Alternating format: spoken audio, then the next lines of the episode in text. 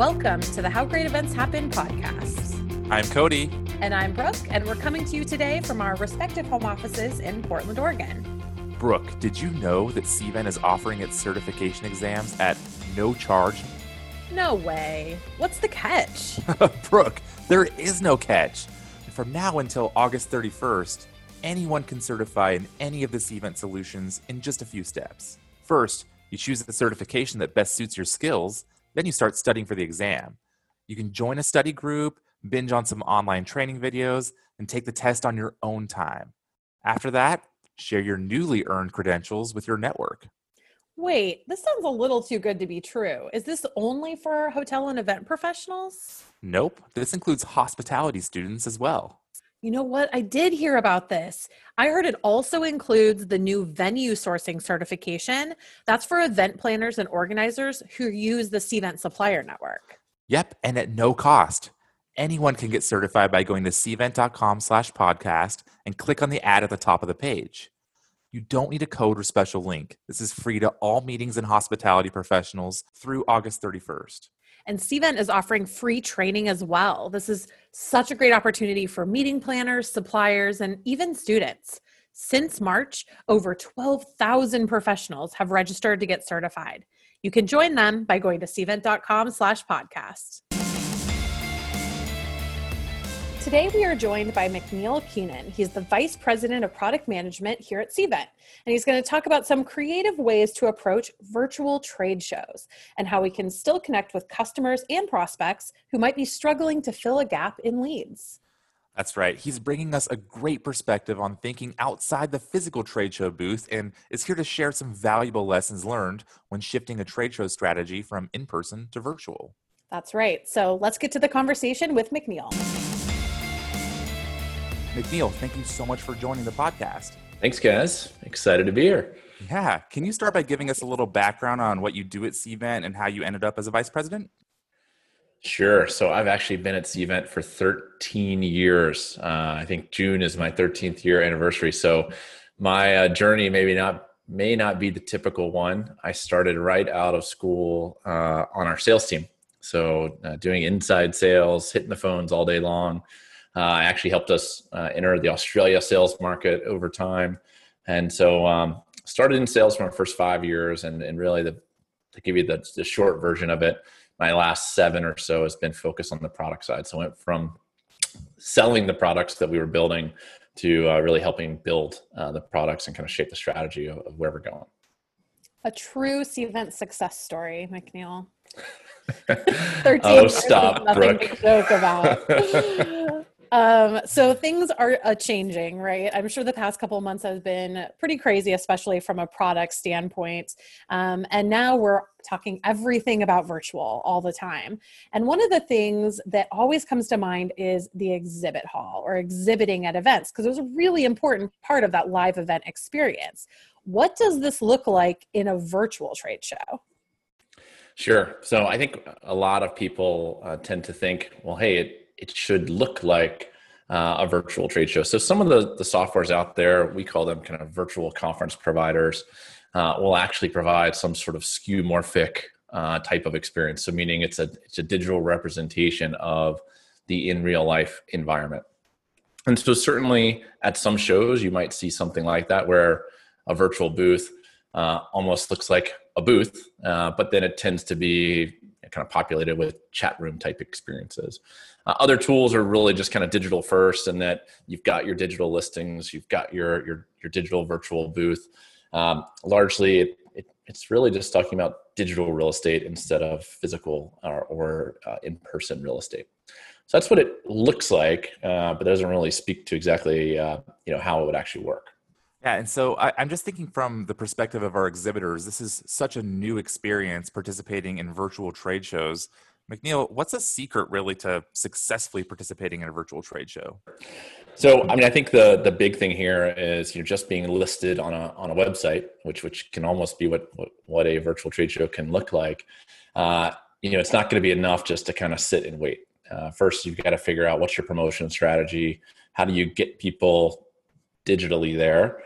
Uh, and ultimately, once you get them there, how do you actually make contact in, in a more meaningful way, right? It's not just uh, relegated to a chat room, you know, oh, can you send me a, you know, one piece of collateral, you send it and not a lot of value is exchanged either way.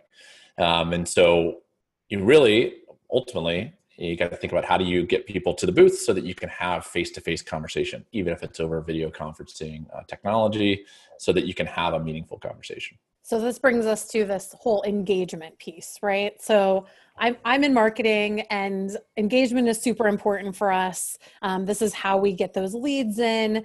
And so when we're at an in-person trade show, it's all about getting people to the booth or setting up those one-on-one appointments, right? Are you seeing that same engagement when you're using a virtual platform? Yeah, so I think you got to realize what what a virtual event really represents, right? It, it, represents a kind of traditional time that the industry gets together, reevaluates their technology partners, reevaluates service offerings and their vendors, and they, they want to hear about the, the industry's trends. So with virtual events, that still holds, right? And so it's really about how do you capture that moment in time, that moment of the industry. Um, so you know, again, you can't just sit there and watch it and, and kind of passively participate. Um, so people are engaging on social media, they're engaging in, in new channels. You've got to be there. You've got to take a proactive approach. So Brooke, like you said, scheduling appointments. You know, it's a great icebreaker. It's a reason for your sales team to get in touch. Hey, I know you usually attend this event every year.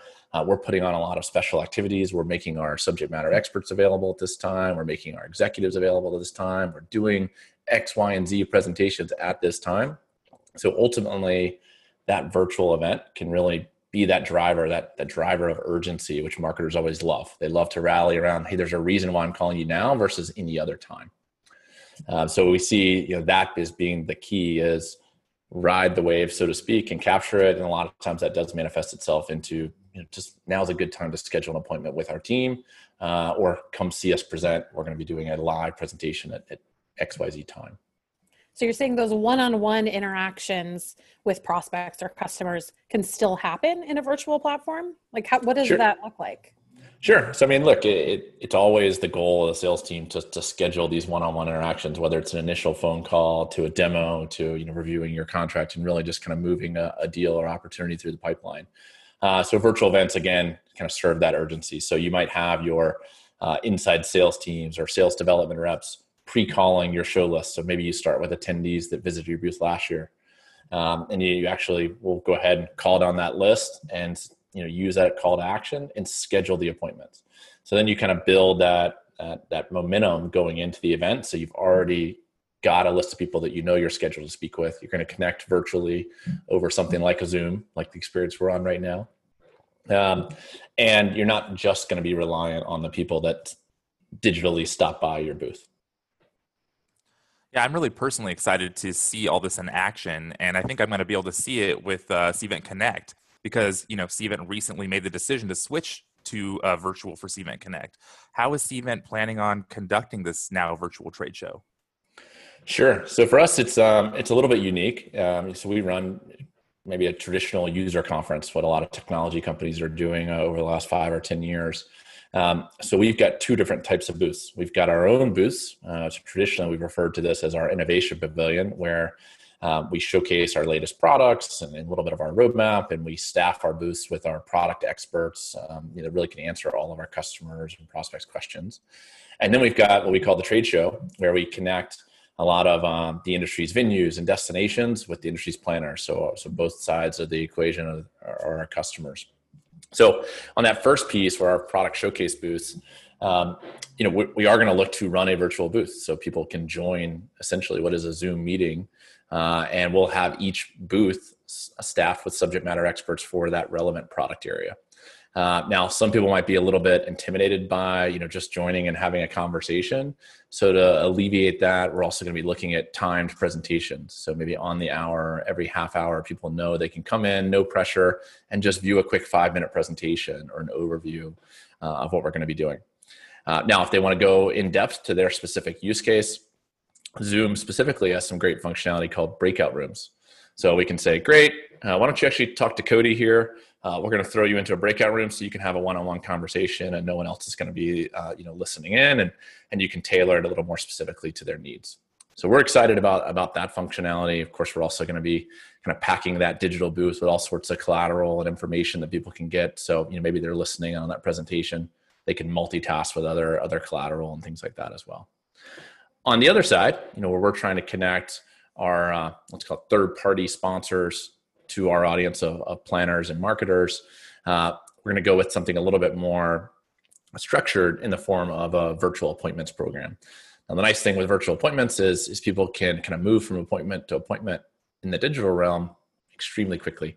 Um, so likely it could even just be a, an industry hour, or maybe it's a maybe it's one or two hours long. But people will be able to do those six to ten minute uh, kind of quick meetings just to keep the conversation in the industry going um, and provide a really engaging experience. Not just value to our sponsors, but also you know really facilitating a sense of community within the event itself. Very cool. Uh, you know, one of the things I'm also excited for is your webinar tomorrow, and I heard that you have uh, five ways to drive leads. All of our exhibitor audience is going to want to hear this. Can you tell us a little bit about about these five ways? Sure. So we have a lot of customers that are just exhibitors, right? They use our universal appointments and universal lead capture solution.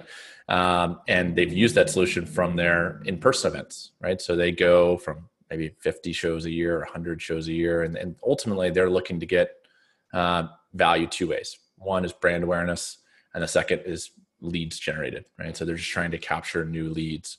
And so those two goals haven't changed in virtual. Um, they're still looking for brand awareness, they're still looking for leads, but the way to do it isn't the same as somebody walking up to a booth and scanning their badge.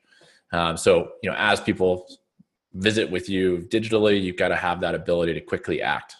That comes in two ways. One, if somebody's interested, maybe don't just leave the conversation in a chat room, bring it to face to face and and fire up a WebEx meeting or a Zoom meeting or a GoToMeeting. Just be ready to go. Have your sales team equipped with that playbook.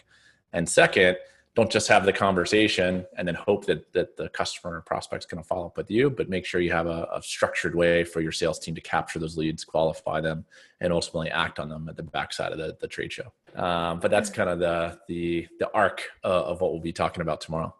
The sneak peek everyone. And we will put a link to the webinar for tomorrow um, in the episode description. So i encourage you guys all to join. Um, now McNeel when you go to trade shows, I mean, companies spend lots of money, right, to go and exhibit. Um, and a lot of that is their brand, right? Their brand is everywhere at these in person events. How does that translate to this virtual environment? Sure. So, you know, I think part of the brand is, is authenticity and being thought of as a thought leader uh, in the space.